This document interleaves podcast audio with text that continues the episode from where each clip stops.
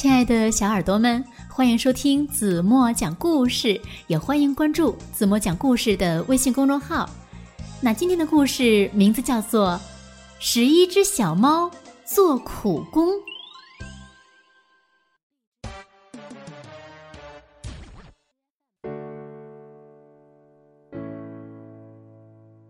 天气可真好呀，十一只小猫排成一队出门去旅游。走在最前面的是猫队长。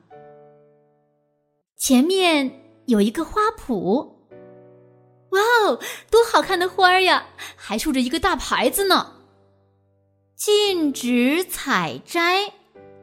哦，是禁止采摘呀。嗯，可是好想摘哦。有这么多花儿，摘一两朵大概没关系吧？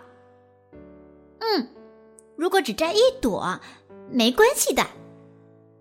嗯，那就摘一朵吧。不行，不能摘！猫队长喊起来：“就摘一朵，就摘一朵嘛！”喵喵，小猫们每人摘了一朵插在头上，猫队长也忍不住摘了一朵。山谷边有一座吊桥，大牌子上写着什么呀？危险，禁止通过此桥。哦，是危险，禁止通过此桥啊。没关系的，过去吧。大家一起走就不害怕了。好吧，大家勇敢点儿。喵，喵。到了平坦的草地上，在这里休息一会儿吧，吃点心喽。哎呀，那里也竖着一块大牌子呢，禁止攀爬树木。哦，是禁止攀爬树木啊。可是，十一只小猫还是爬到树上吃起了点心。嗯？咦？那里有个好奇怪的口袋，禁止进入口袋。哦，是禁止进入口袋呀。哦，好大的一个口袋哦。小猫们一个一个爬进了口袋。再往里面去一点，嗯，别踩着我的尾巴。喵喵，呜哈哈哈哈，呜呼呼！不知从什么地方传来一阵笑声，口袋嗖地收紧了。一个巨大的怪兽扛起了口袋，呜嘿哈哈，呜嘿哈哈！一下子就把这些蠢猫全抓住了，十一只小猫一只也不少，呜嘿嘿嘿嘿，呜哈哈！这是一只名叫乌黑啊哈的怪物，它一边大笑着，一边咚咚咚向山顶跑去，那里呀、啊、是它的城堡。猫们在院子里好好干活吧，都使出力气来给我拉滚子！呜嘿啊哈，呜嘿啊哈！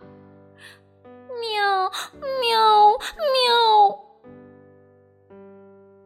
晚上，小猫们还要被关进铁笼子里，这样下去可不行。可是很难逃出去啊。哼，我们绝不能认输，我们可是很厉害的十一只小猫呢。嗯，打起精神来。可是有什么好法子能逃走呢？喂，天亮了，猫们，干活了，干活了！乌黑啊哈，乌黑啊哈！喵，喵，喵！小猫们就这样，白天拉滚子，晚上在笼子里睡觉。一天早上，十一只小猫忽然很有精神地干起活来，他们一边唱歌一边拉滚子。怪兽觉得很奇怪，猫们好像很开心嘛，这是怎么回事？哇哦，拉滚子真开心，喵！再也没有比这更好玩的事情了，喵！加油，喵喵喵！怎么回事？等等，让我也来试一试。怪兽从小猫们那里夺过绳子，拉起滚子来。嗯，哦，真快活！呜嘿啊哈，呜嘿啊哈！十一只小猫趁机悄悄地溜走了。坏了，猫们逃到哪里去了？怪兽在城堡里兜着圈子找啊找，台阶的最上层有一只木桶，禁止进入木桶。哦，是禁止进入木桶啊！哈，他们准藏在里面。怪兽扑通跳进了木桶，这时墙头上冒出了十一只小猫，快一起上呀！小猫们抱着长长的棍子向木桶撞去，怪兽咕噜咕噜滚下台阶，从山上掉了下去。哇，成功了！我们终于干掉它了！呜呼！十一只小猫下山回家去了。太好了，太好了！嗯，大家只要齐心合力，就没有什么可怕的事情。喵喵，不过还是挺吓人的。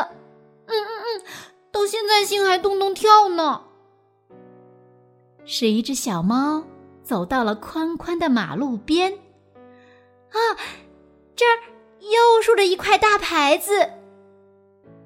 小猫们都停了下来。禁止穿行，哦，是禁止穿行啊！这一次，十一只小猫没有横穿马路，看，它们正在过天桥呢。好了，亲爱的小耳朵们，今天的故事子墨就为大家讲到这里了。那留给大家的问题是，十一只小猫因为不遵守规则，最后被谁抓走了呢？如果你们知道正确答案，在评论区给子墨留言吧。